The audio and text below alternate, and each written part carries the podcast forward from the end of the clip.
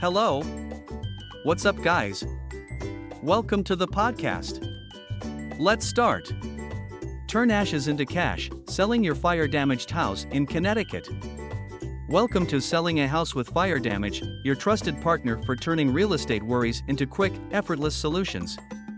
Whether facing challenging circumstances or looking for a stress free way to sell your home, we've got you covered. Why should you choose selling a house with fire damage? Let us show you. Before closing, a cash advance.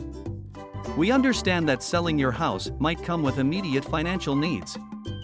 That's why we offer cash advances before closing, helping you manage your finances stress free. Nothing needs to be repaired or cleaned. Are you worried about fixing up your fire damaged property? With us, there's no need. We buy homes as is, saving you time and money on repairs and cleaning.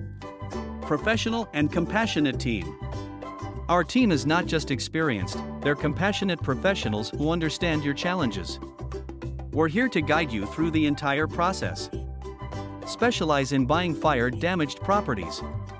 We're experts in handling fire damaged houses.